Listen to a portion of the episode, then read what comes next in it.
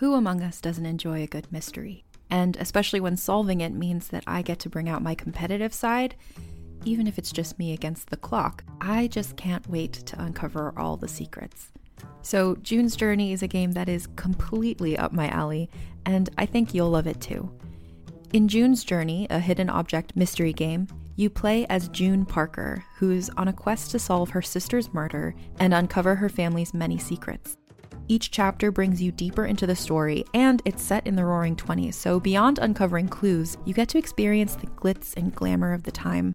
June's Journey is definitely not a game I play mindlessly, which I love because I get genuinely invested, and a lot of it is a race against time, so there's a little fun added pressure of trying to find the clues as quickly as you can in each scene. There are also tons of ways to customize the island that you're on, learn more about the characters, and then new chapters are added weekly, so you really can't run out of things to explore.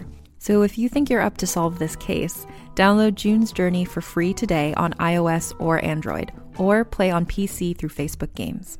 June needs your help, detective.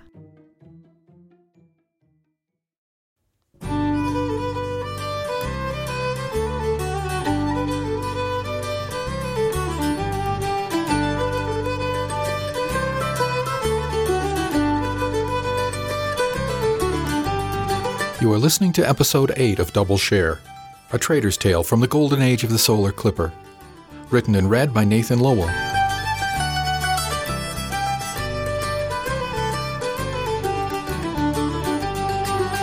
Chapter 15 Diurnia System, 2358, July 8th. Luckily, my stateroom wasn't far from the cabin. I managed to get back there before my legs gave out and I flopped on my bunk. I was on third watch, and I was off until midnight, so I didn't have to be anywhere, which was a good thing. I didn't know how to react, and my body was doing it all by itself. Only a couple of ticks went by, and I heard a tap on the door to the head. Ishmael, you okay? Arletta asked softly through the door. I sat up and reached over to release the doorknob. She stood there with her hand upraised as if to knock again. You okay? she repeated, looking at me closely. Yeah, I think so, I told her, but the captain seems to think I'm a spy. Her expression went from concern to incredulity in a blink. A spy? she asked. For whom? I shrugged. I don't know. He was mostly concerned that DST hired me before there was an opening, and he wanted to know who I was working for. She blinked slowly at that. What? Back up. They hired you before there was an opening. Yeah, I said, nodding. You want to sit? I pointed to the only chair in the room. She slipped in and perched on it. What do you mean they hired you before there was an opening? she asked. I just graduated from the academy, I said. Yeah, I heard that part. What were you doing on Diurnia? Is that where your family is from? I shook my head. DST brought me here. I just graduated. DST had an opening, posted at the academy. The commandant gave me a recommendation for it, and DST made me an offer. I accepted, and they sent me a travel voucher. But, she started to say, you weren't here already. They brought you here from Port Newmar? I shrugged again. Yeah, I didn't think anything of it myself. At least four or five of my classmates got offers from companies just like that. She was blinking owlishly at nothing in particular as she considered it. But I bet they were all big companies, right? No mom and pop outfits like DST? Right, I agreed but there was no reason for me to really consider it. I just assumed that they had a projected need for a third mate when they made the offer.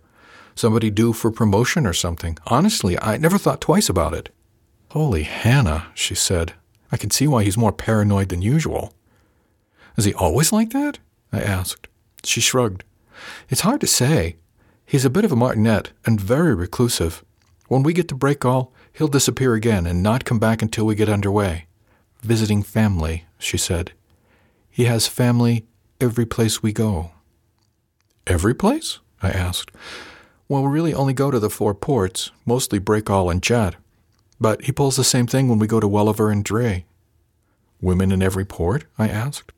I assume so, she admitted, but he might just like getting out of the smell for a few days. She made a funny grimace. I hardly notice it when I'm aboard, I said. My nostrils must have burnt out. Yeah, you notice it most when you go out and come back. It'll catch you at times. You'll get a stronger whiff every once in a while. But after a few days aboard, you won't notice. I looked at her for a moment and then asked, So, what did happen to my predecessor? I'm not likely to find out anything out here in the deep dark. What am I up against? She wouldn't sleep with Burnside and his bully boys, she said flatly. I gaped. I know I gaped. I didn't realize that was a job requirement, I said at last. I must also have looked worried because she said, You won't be required to, with a little smirk. It's only the women they're interested in, she added darkly. She looked at me sharply then. Get it out of your head. I don't sleep with them either. But they tried? I asked. She sighed and shook her head, looking at the deck some more. I was going to say it's none of your business, but that's hardly fair if the captain has it in his head that you're some kind of threat. She grew silent, and I could see her kind of shrinking into herself. Yes, they tried. I said no and made it stick. But Sissy couldn't? I asked. Her head snapped up and she scowled at me. Where'd you hear that name? A couple of the crew said the ship had changed Sissy for Ishi, and I presumed that was her name. Burnsy called her that. It was his little slap. She wouldn't give in, locked herself in here between watches, only left to go to the bridge and the wardroom for meals. She sighed and scrubbed her face on her palms. There was an incident with a couple of Burnsy's bully boys. It wasn't pretty. After that, she was afraid to go anywhere in the ship alone, so Burnsy started calling her Sissy for being so afraid all the time. That's crap, he exploded. They can't do that. It's harassment. Yeah, who are you going to complain to? she asked with a serious look. The captain? She had a point. How'd she get out of her contract? I asked. I don't know, she answered. Maybe she didn't just took the penalty clause.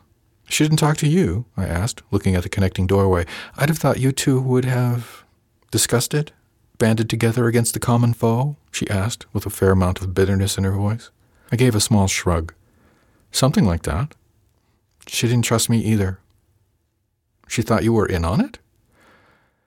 I was already aboard, she said with a shrug. She thought I was a bunk bunny already, I guess. Bunk bunny? I asked. You've been through the academy and never heard the term? she asked sardonically. Oh, no, I've heard the term. I just never heard it applied to officers. Well, typically there aren't enough officers for it to be an issue, she said wryly. Here? Why do you think the captain and Burnsy are so upset that you're here? You're not exactly their cup of tea. They prefer their bunnies with a little more padding, I ventured. Something like that. How have you escaped? Or have you? I asked, suddenly very concerned. I let them know I don't like guys. When they tried to change my mind, I broke Apones's arm and kicked Mosler so hard in the jewels that he sang soprano for a month. I got Mel and Freddie to back me with the captain. After that, they left me alone. As far as they're concerned, I'm just another filthy lesbo. Why didn't you press charges? I asked. She shrugged. They made me a deal. If I didn't pursue it, they wouldn't charge me with aggravated assault. They had more proof than I did. Kinda hard to hide a broken arm, I said. Something like that. She screwed up her face and said in an almost dead on impersonation of the captain, Now, Miss Novia, you know boys will be boys, and after all, they've taken more damage than you have. Was that before or after the my word is law speech? I asked. Oh, that was the first day, just like you got, she assured me. I didn't get the spy routine, though. I was already on station when the job opened up. He spent a lot of time hinting that I should sleep in the cabin, but he didn't come out and do anything I could haul him up on charges over. I nodded my understanding. If she had a problem with the skipper, as second mate, she could file a grievance with the company. Her problems with the crew got stonewalled without the captain's support. Even with the support of the engineering and cargo chief officers, she'd have had a hard time making anything stick. I was no space lawyer, but I'd sat through enough legal implications of space going command lectures to have a pretty good guess of what the problem was. Why'd you stay? I asked. Well, the hard part's over, she said with a shrug. They leave me alone. I don't break any more arms. Mel and Freddie are good people, and there are some of the crew who appreciate having somebody to talk to besides the testosterone gang. And you can't get out of your contract, I finished. She shrugged. That too. A few more months and it'll be over. Two years goes by quickly, and I'll be eligible to sit for first mate before we get to Breakall. Not soon enough for some people, I pointed out. Roger that, she said ruefully. We sat there thinking our own thoughts for a bit. So, what's with Mel and Freddie? I asked. Freddie seems afraid of her own shadow. I honestly don't know, she admitted. And before you ask, I have no idea if they're a couple or not. I don't care. Mel's a great person, and Freddie, if you can get away from these goons, is one of the sharpest minds in the Western Annex. She grinned. Personally, I think it's an act, but whatever it is, it keeps him out of harm's way. So who are the troublemakers in the crew? I asked. Well, I already told you about Apones and Mallory. Mallory's okay, but he won't buck the flow. He'll walk away rather than put his butt on the line. Zhang likes a bit of fun now and again, but I think they just take advantage of the general chaos. I don't think they're really bad. Who are the victims? Davies in the wardroom. She's bearing up under the strain pretty well, but she's a very unhappy camper. Ula Nart. I'm keeping her under my wing as best I can. Some of the boys think she's my cabin warmer, and I let them think that for obvious reasons. Vicky Van Dalen and Osmia Lignaria in the engineering department, they're both getting a lot of the captain's attention, but he's having to be careful when poaching from Mel's group. Below decks, I don't know how well that's working out. The official policy is no blood, no problem. Could this group be any more dysfunctional? I asked rhetorically. Yes, Arletta answered. It could. They still speak wistfully of the BDSM parties on the mess deck, and there's reputed to be one body still missing back from the good old days before there were so many uppity women in the ranks. I blinked in disbelief a couple of times.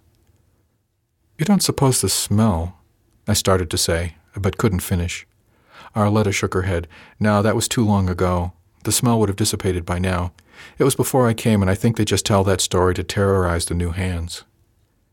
This is so wrong, I said. It doesn't have to be like this. She shrugged. We can only do so much, Ishmael. For all that he's a megalomaniac, the captain is correct. In a certain sense, out here, he is the law. He's got the mechanics of it down. In port, he's never on the ship. Underway, his word is gospel. You go against him at your peril. Put in your time, keep your eye on your back, and get out when you can. I sighed. She was right, of course. Okay, I agreed. So what can we do to make it better? Why is everybody always in a dirty ship suit? Why is there crud on the decks? She sighed. I think they go hand in hand dirty ship, dirty crew.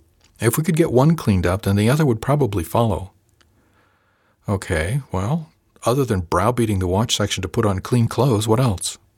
She shrugged. The coffee sucks. I don't remember the last time I had coffee this bad. I grinned. Coffee I can fix.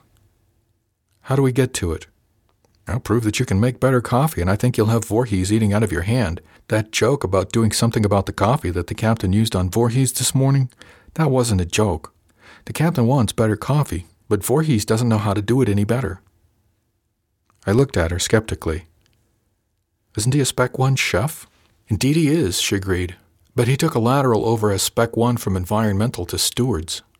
He's an engineman? I asked. Well, not now, but he was, yeah. Arletta agreed. No wonder the coffee tastes like burnt engine oil, I said. I think we can do something about that much. Give me a couple days to work on it. She looked at me skeptically. You're going to make the coffee better? No, I said with a grin. I'm going to make coffee to die for. Chapter 16 Diurnia System, 2358, July 8th. The worst of the shakes had run their course by the time Arletta went back to her stateroom to get ready for watch. It felt a little like sneaking around having that back door, but it also felt more like normal. It was going to be okay. The captain was a loon. The first mate was a sexist sadist. The engineering and cargo firsts were probably sleeping together. But it was going to be okay because at least I could talk to Arletta. You're a sick man, I told myself with some degree of satisfaction as I made my way down to the mess deck. As I expected, the mess deck was largely deserted. The chrono said 1700, and we'd been underway for only a couple of stands. Those who had day work were undoubtedly doing it, and those who had watch-standing duties were either on, or preparing to go on, watch. The galley proper was just beyond the mess deck. The door was open, and I could hear voices. They'd be just getting ready for the dinner mess, which meant making sure the coffee was made. I stepped up to the galley door and stuck my head in. Mr. Voorhees spotted me right away and he smiled. Mr. Wang, can I help you? he called. The two messmates looked up from their work Davies, whom I recognized from wardroom service, and another woman whom I'd never met. She had Kramer on her ship suit. Actually, Chief, I think I can help you, I said. I know you're getting ready for evening chow, but I wonder if I could borrow whichever of your mates usually makes the coffee? He frowned slightly at that and crossed the galley to where I was standing. I backed out of the doorway so we could step into the mess deck for a modicum of privacy. Something wrong with the coffee, Mr. Wang? he asked with a guarded expression. No offense, Mr. Voorhees, but my sense from the wardroom meeting this morning was the captain has been ragging your coffee for a while now. Correct me if I'm wrong. He looked at me hard. You got that? Just from one question and my answer? he asked finally. No, I said. I've had the coffee. He barked a laugh in surprise. Well, Mr. Wang, you shoot from the hip, but you've got the right of it, he said. What's on your mind? I know a bit about making coffee, I told him. Long story, but I was a messmate before I was an officer, and I know what you're up against. I'm still listening, but the clock's ticking, sir, he said pointedly. You buy beans or ground? I asked. Beans, he said. We grind it by the bucket load. Okay, who does the coffee? Kramer? I asked again. How'd you guess? Because Davies has wardroom duty, and you strike me as a fair man. Fair? How's that, sir? he asked, curiosity getting the better of him. You'd not give all the crap duty to one messmate. He barked another laugh. Guilty as charged, sir. Could you send Miss Kramer out, and we'll see if we can do a little good here. Which one's the next urn to go? I asked, looking up at the chrome work mounted on the bulkhead. Number two, he said. I rolled up my sleeves and nodded. Excellent. If you'd have Miss Kramer bring out a step stool, scrub brush, and a couple of liters of white vinegar, we'll get on this. He didn't stand there looking for more than a heartbeat before he went back into the galley and started giving orders. Miss Kramer came out looking scared and confused, but lugging the supplies I'd asked for. You wanted to see me, sir? she asked, a little bit fearfully. Yes, Miss Kramer. How would you like to make coffee to die for? I asked her with a smile. Oh, sir, if we could get people to stop complaining about the coffee, sir, she said wistfully. I think your next problem will be keeping the urn full, Miss Kramer. Now look sharp because we don't have a lot of time. We got to work, and between the two of us managed to overhaul the number two urn. There was a fair amount of sludge built up in it, but the vinegar and hot water made short work of it. The mess deck smelled like a pickle vat for a while, but that was actually an improvement. I explained the ratios of water to coffee, and we went back to the pantry where the requisite equipment was stored.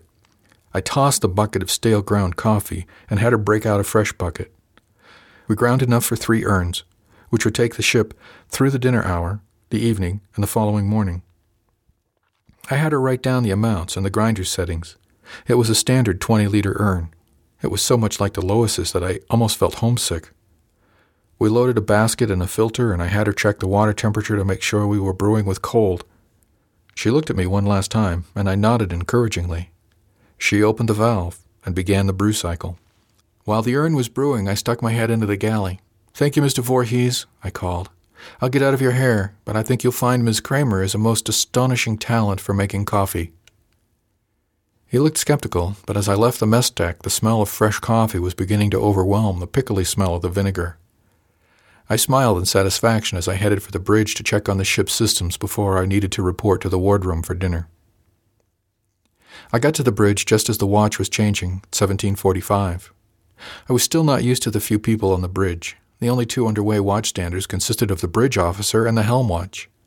The engineering watchstanders were actually in the after section's engineering control room, because the ship was under 150 meters, it didn't require an astrogation watch, even though the mass of the ship was considerable. It was part of what made this barbell class so popular. Fewer hands required meant more profits. Mr. Burnside left the bridge, followed by his helm watchstander Mallory. Neither of them looked back as they left. Arletta checked the instrumentation and chatted for a moment with her helm, Arnold Betts, before crossing to my station. Everything okay? she asked. Oh, yeah, I replied with a grin at my screen. Should be interesting. You got to Mr. Voorhees? she asked quietly. Keep your fingers crossed, I told her, but I worked with Kramer and showed her a few tricks about making a big pot of coffee. I glanced up at her. You were right about him. He was skeptical, but he was willing to give me a shot at making the coffee better. Can you make the coffee better? she asked, with more than a little skepticism of her own. I snorted. Well, I'd be hard pressed to make it worse, I commented. There were some relatively minor adjustments, which, taken as a whole, should yield coffee the likes of which this ship has apparently not seen in a long, long time, I said. Humble, too, I see, she said with a grin. Hey, don't look at me, I told her. Miss Kramer did all the work. Any improvements are directly the result of her diligence and hard work. I said it with a smile. Arletta looked at me for a long moment in the glow of the screen. Ishmael Wang, you are a strange man, she said softly, but with a smile on her face. She patted me on the shoulder and went back to her duty station. I satisfied myself with the status of ship systems and secured the station. It was time to see if this first small effort would pay dividends. It was all I could do not to go directly to the mess deck and check on the coffee, but the suspense was killing me. I'd left before the urn had finished brewing, so I wasn't sure if the changes had made that much difference. Sure, we'd washed out a lot of sludge, and using fresh ground was always better than trying to coax flavor out of week old or month old ground coffee. But I didn't know how much of the coffee problems were related to the coffee itself or perhaps the water supply. In due course, the wardroom meal was served. It was some kind of chicken dish with a light sauce and some green vegetables that were rather badly overcooked. I sighed, wondering whatever made a lube jockey take a lateral into steward. The food wasn't bad, just not good, and I vowed to count my blessings should I get to a ship with a decent cook again. Finally, Davies came in with a coffee carafe, and she gave me a little wink behind Mr. Burnside's back. She poured around the table, leaving the pot between the captain and the first mate before leaving the way she'd come in. I took a sip and suppressed a smile of satisfaction. Whatever the other problems, the coffee would not be one of them for the remainder of the voyage. The brew was rich, flavorful, and completely devoid of the burnt, oily aftertaste. Mel must have seen something in my expression because she frowned just slightly in curiosity before trying her own coffee. I could see it in her face, and she looked at me sharply but didn't say anything. I tried to look innocent and pay close attention to not tasting my dinner. Freddie was the next to sip her coffee, her head bowed over her plate, not looking at anybody directly, but casting the small glances out and around as required. I saw her stiffen in surprise as she raised the cup to her mouth. She straightened slightly and took a tentative sniff. I could practically see the gears turning in her head as she processed the reality that the coffee was very good. Finally, whatever calculus of logic swirled through her brain reached a solution, and she looked at me directly for the very first time with a shock of recognition. She didn't ask how, but she knew that I'd had something to do with it. Mel murmured something to Freddie, and Freddie lowered her head once more into her normal position, but a gentle smile curved the edges of her mouth. The captain and Mr. Burnside were paying no attention to the table. They were busy regaling each other with the commentary on various issues of mutual interest and general jocularity. The captain actually sipped from his cup and put it back down without noticing any change. Mr. Burnside took a sip, and he looked confused for a moment as he was putting the cup back into its saucer but he took another carefully tasted sip. He placed the cup back on the table and sat there looking at it in consternation for a moment before looking around at us. Mel was sitting there with the look of a canary filled cat, cradling her cup in her fingers and inhaling the aroma. Freddie was sitting in her usual position, head bowed, but smiling a small smile. I pretended not to notice, eating my dinner methodically. Eventually, the captain noticed the shift in dynamic proving that even the most self absorbed individual will begin paying attention when enough people are not looking at them. Is something going on, Mr. Burnside? he asked. Try the coffee, Captain, Mr. Burnside suggested.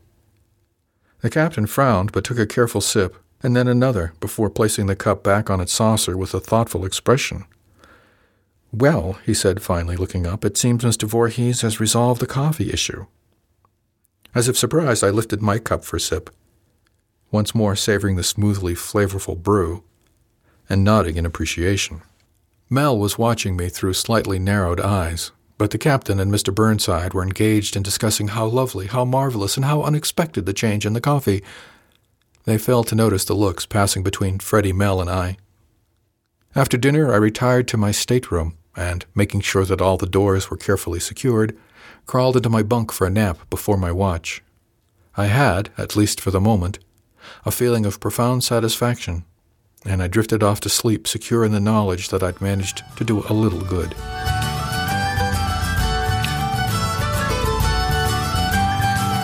thanks for listening to Double Share, a trader's tale from the golden age of the solar clipper.